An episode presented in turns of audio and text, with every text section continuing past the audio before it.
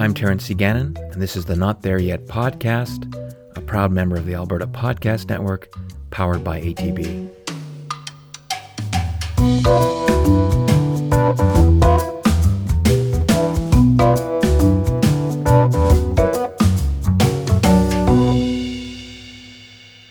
I was furious. Not only had Masai Ujiri fired Coach of the Year Dwane Casey in May, now he had traded away DeMar DeRozan for some guy from the San Antonio Spurs whose name I didn't even recognize, along with some other guy whose name I didn't recognize either. My fury was based in part on a very weird, very Canadian reason.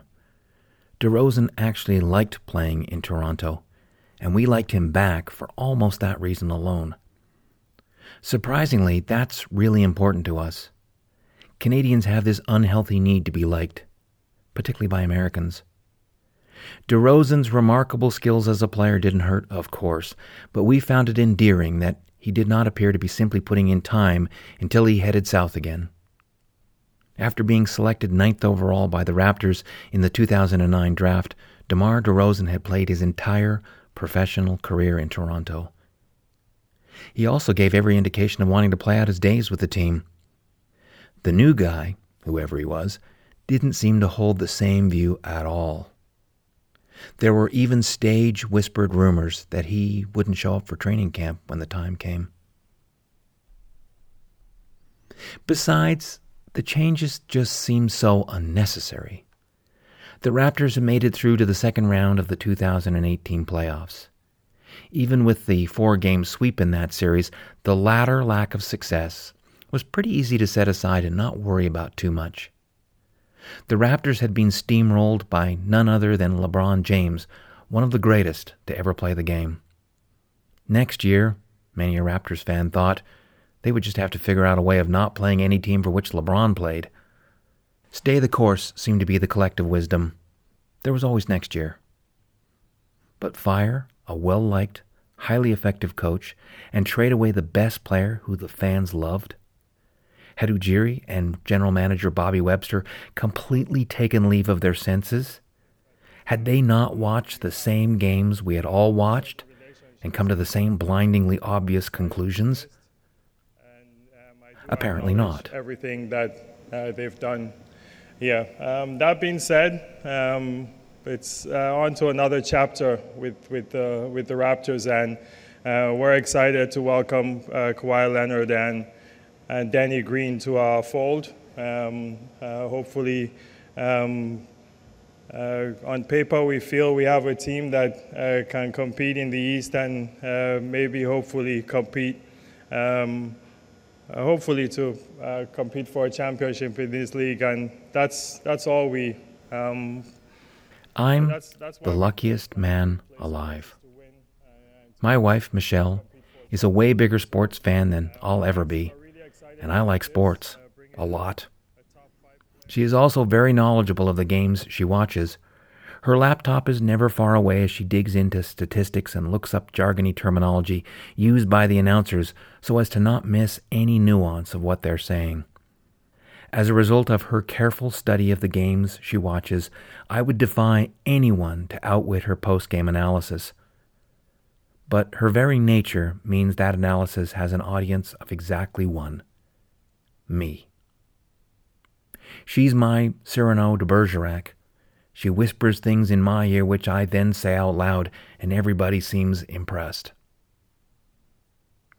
So when Michelle's insightful gaze turned to NBA basketball a couple of years ago, I was happy enough to have it on the TV as I absently worked on something else on my laptop. The NHL Calgary Flames had crashed out of the Stanley Cup playoff race at the end of the season, and there was a dearth of playoff sports on RTV. So, NBA it was, and it's easy to be a new fan when your team is winning. Oh, and for those not familiar with Canadian geography, which is just about everybody who doesn't live here, and frankly, many who do, Scotiabank Arena, where the Raptors play, is 32 driving hours from Calgary. It's a tenuous argument for a home team, but that 49th parallel still counts for something, even if Toronto is actually closer to the 44th. While it is technically grounds for treason here in Canada, I began to feel basketball was actually more entertaining than hockey. It's just as fast, maybe faster, and the action is constant, although both sports suffer from too many whistles, video reviews, and TV timeouts. Hockey players, whose armor is necessary to prevent their death during the game, all kind of look the same, particularly during the playoffs when they all sport a scruffy beard. Basketball players, on the other hand, are basically just out there in their beach attire for all the world to see. It makes the sport more character driven than hockey. You feel you know them better simply by being able to see more of them. And then there's the pregame walk in, where the uniqueness of the players is fully on display. I think it's great, although it may be for no better reason than it must drive the suit and tie obsessed Don Cherry absolutely nuts. All of that and no spitting. What's not to love?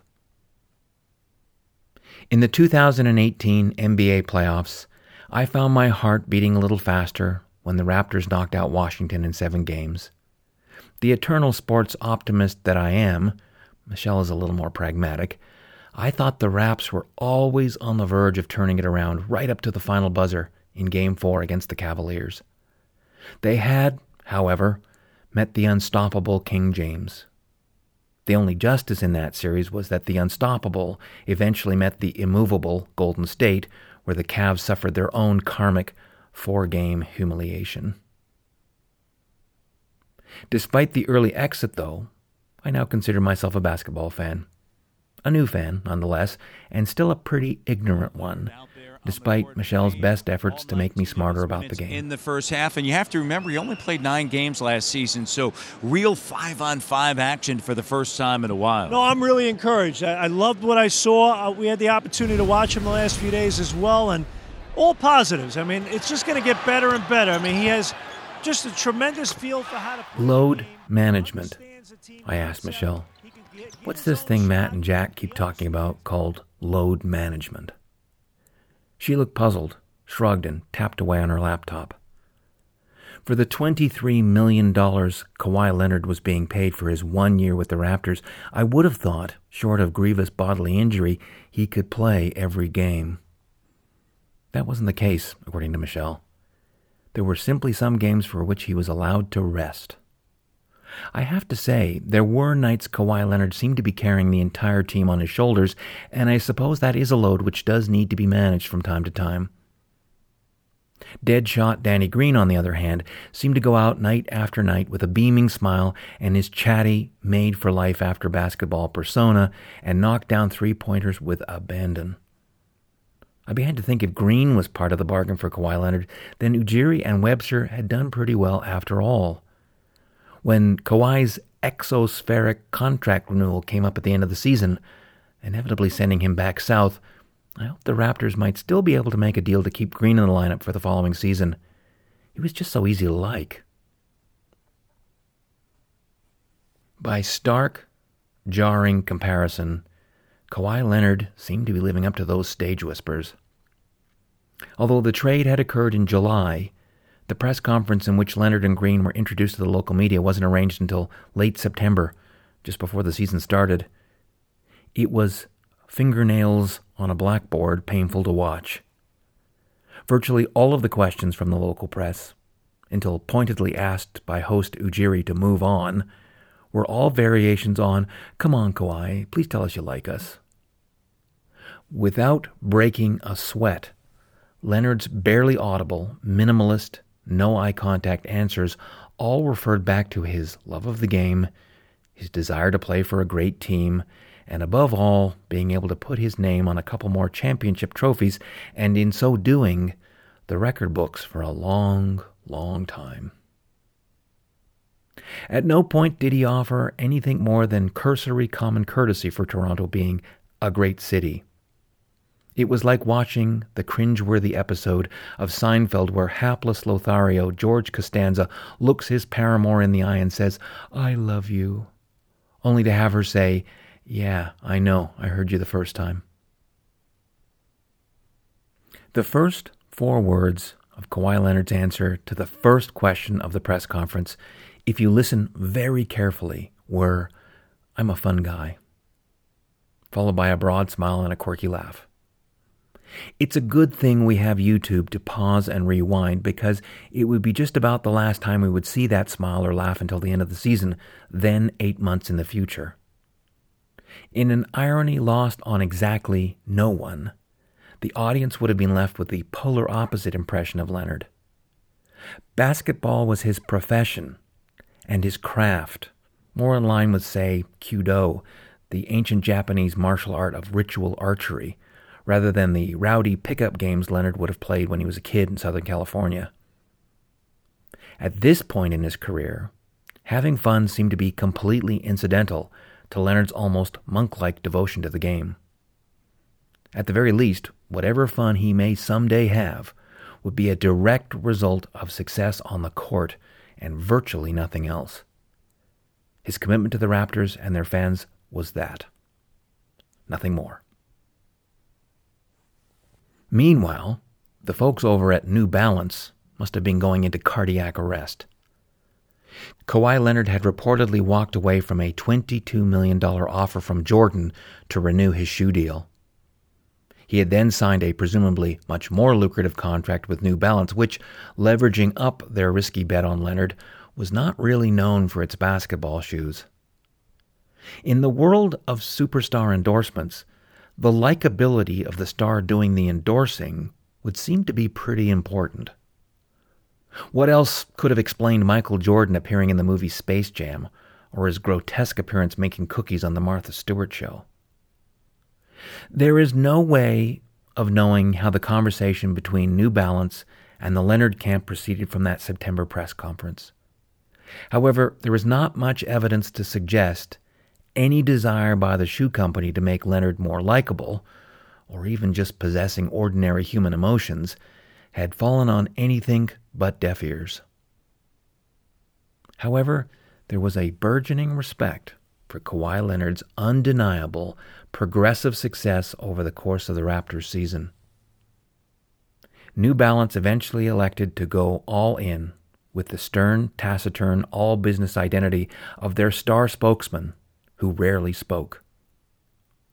As his stats and the resulting victories began to pile up, they put up a 10 story poster of the unsmiling, closed body language Leonard at the corner of Yonge and Dundas in downtown Toronto.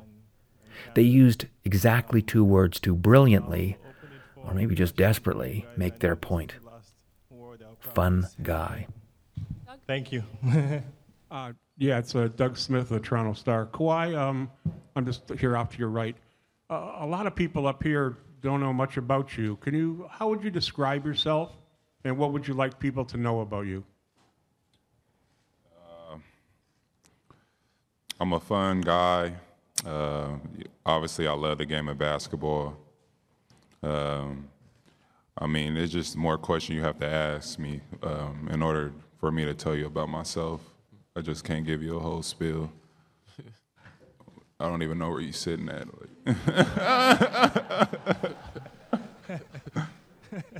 Kawhi's stock began an astonishing bull run during the 2014 NBA Finals. He was series MVP for the San Antonio Spurs as they defeated the Orlando Magic in just five games. Later that year, he presented the game ball to President Obama at the White House, but again without uttering a single audible word in doing so. Every year subsequent to that, Leonard had accumulated a growing list of accomplishments and was steadily working his way to near universal acclaim as one of the best two way players in the league if not one of the best outright. Leonard's numbers objectively backed it up. However, something was amiss heading into the 2017 2018 season. Kawhi did not appear in the first 27 games as a result of an injury to his right quadricep, sustained before the season got underway. He came back, probably under duress, for a few games in December and January, but was quickly out again this time indefinitely, according to the Spurs management. Kawhi went to New York for most of February to consult with his own doctors, who seemingly came to a different conclusion regarding their patient's fitness to play. By March, there was a barely concealed and growing rift between Kawhi and the Spurs organization, culminating in a players only meeting later that month. It was said to be tense and emotional, where at least some of his teammates specifically asked him to return to play. The team doctors, they would have said, had declared him fit. Evidently, Kawhi disagreed. By pressuring him to play, they were effectively calling bullshit on his injury. That lack of trust, and that alone, would seem to have made it intolerable for Leonard to continue playing for coach Gregg Popovich and the Spurs. Indeed, Kawhi Leonard would not play for the Spurs again. By June, it was public knowledge he wanted to be traded, preferably to his hometown Los Angeles Lakers or Clippers. In July, there came the surprise announcement that Leonard was going to Toronto. This was the genesis of the notion the Raptors were at least his third choice, if in fact they were on his list at all. Feels the franchise turned on him once he sought a second opinion, and that there is a distrust that appears to be irreparable. And he has these thoughts with a destination in mind. Yes. Oh, really? League sources telling Adrian Wojnarowski that Kawhi would like to come back to his native Los Angeles, preferably the Lakers. Although Woj does say the Clippers will also try to put together a trade offer. And Woj says the fragile Calgary Flames had once again been dispatched in the first round in just five games at the hands of the Colorado Avalanche. They had crumpled like a cheap suit on a rainy day.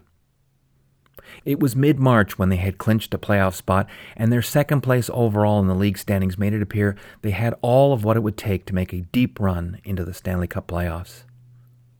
Stunningly, their play in the first round looked like they had intentionally been given the wrong start times for everything but the first game.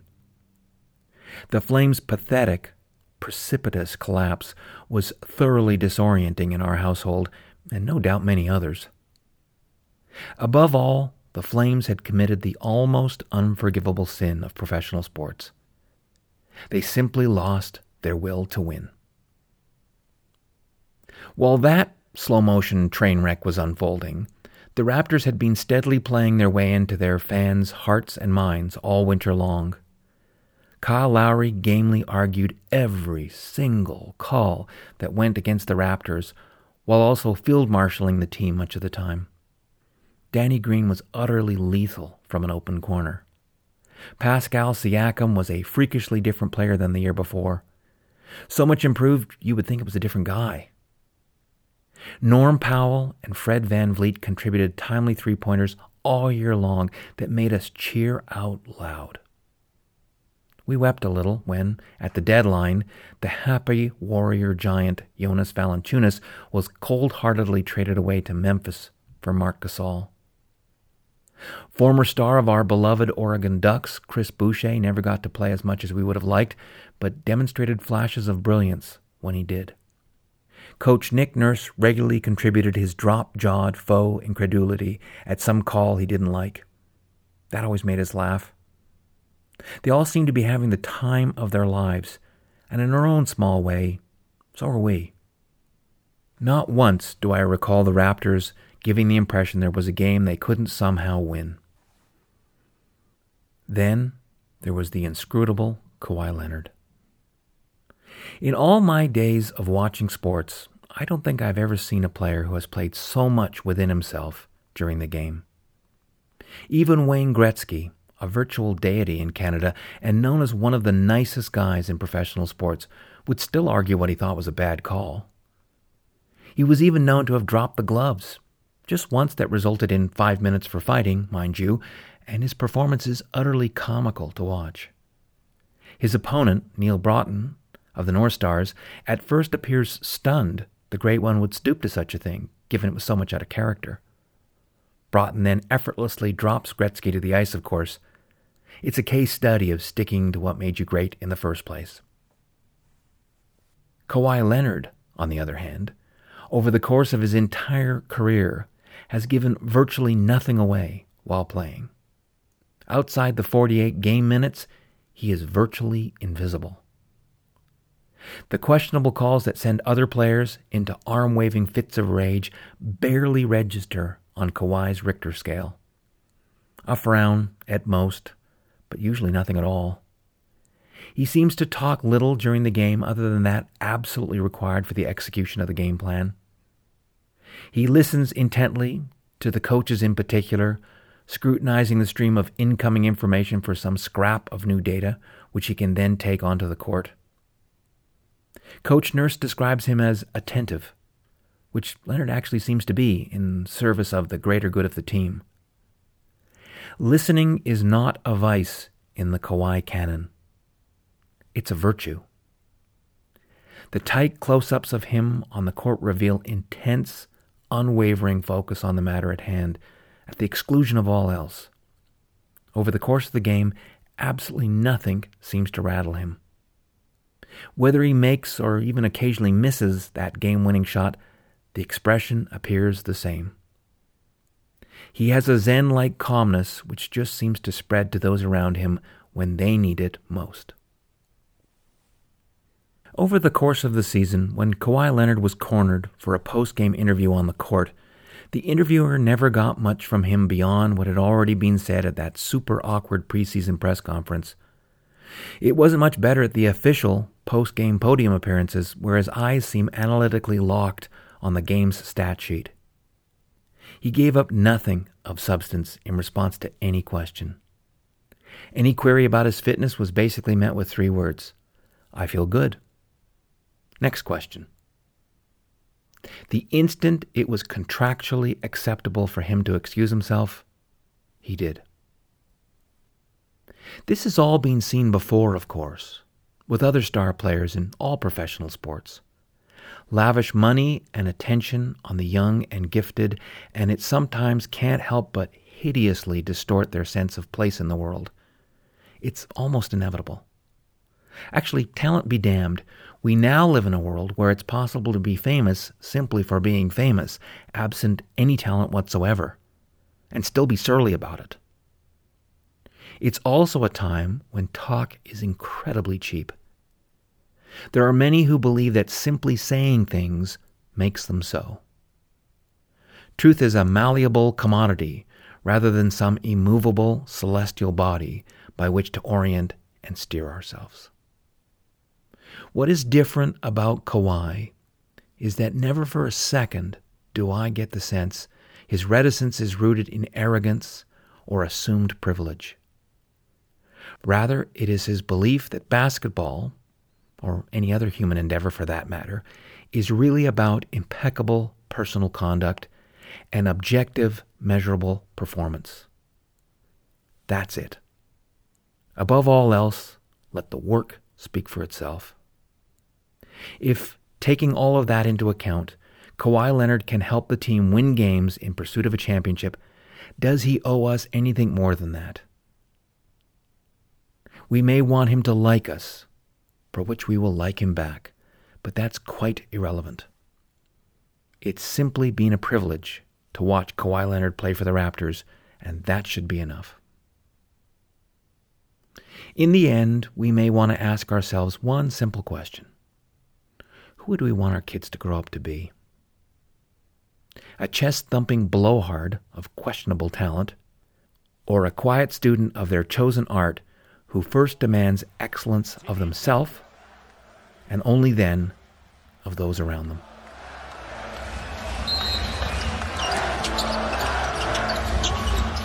Kawhi up top, looks at the clock, turns the corner for the win. Got it! Kawhi Leonard with the game winner, hanging in the air. The ball suspended in air.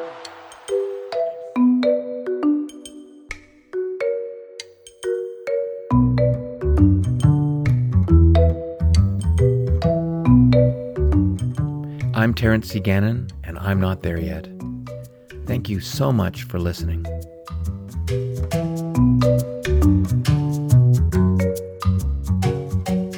As mentioned a moment ago, we're proud to be a member of the Alberta Podcast Network powered by ATB. What makes ATB's involvement so interesting and exciting is that it's actually just one of a wide range of initiatives which makes ATB, as I say, like a bank, but better. Way better. Here's an example. Whether you're dreaming, building, or growing, ATB Entrepreneur Centers offer a powerful set of tools to help your business and personal finances grow together. Chat with a small business expert, join a community of like minded Albertans, and get some valuable advice along the way. Just another way ATB will always be more than a bank. Visit the ATB Entrepreneur Center locations in Edmonton, Calgary, Grande Prairie, and Lethbridge. I know, not something you expect from a bank, but that's what makes ATB different and better. Check them out at atb.com slash listens.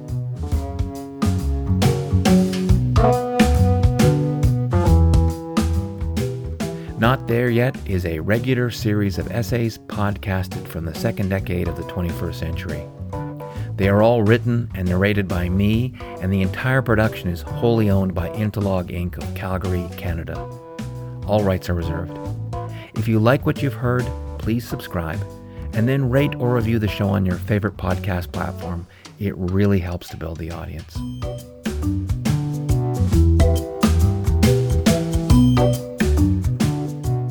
The Not There Yet podcast is a proud member of the Alberta Podcast Network powered by ATB. In each episode, I like to introduce fellow members of the network. It's going to seem a little odd, but that fellow member this time is the Work Not Work Show, which is my other podcast here on the Alberta Podcast Network. The original inspiration for the Work Not Work show was a conversation with my father's cardiologist something like 35 years ago. In that conversation, Dr. Don provided the single best answer about why anyone does what they do for a living. When I asked him when he knew he wanted to be a cardiologist, he answered, I don't remember not wanting to be one. I never forgot that. In fact, I use it as the gold standard for picking a career. The Work Not Work show is about the endless quest for work that goes way beyond merely making a living and becomes a true calling, something you cannot wait to do, which makes it not work at all. Check out the Work Not Work show, which you can find at albertapodcastnetwork.com.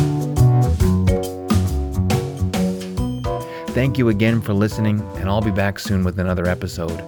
Until then, remember, it's all about the journey, not the destination. It really doesn't matter if you're not there yet.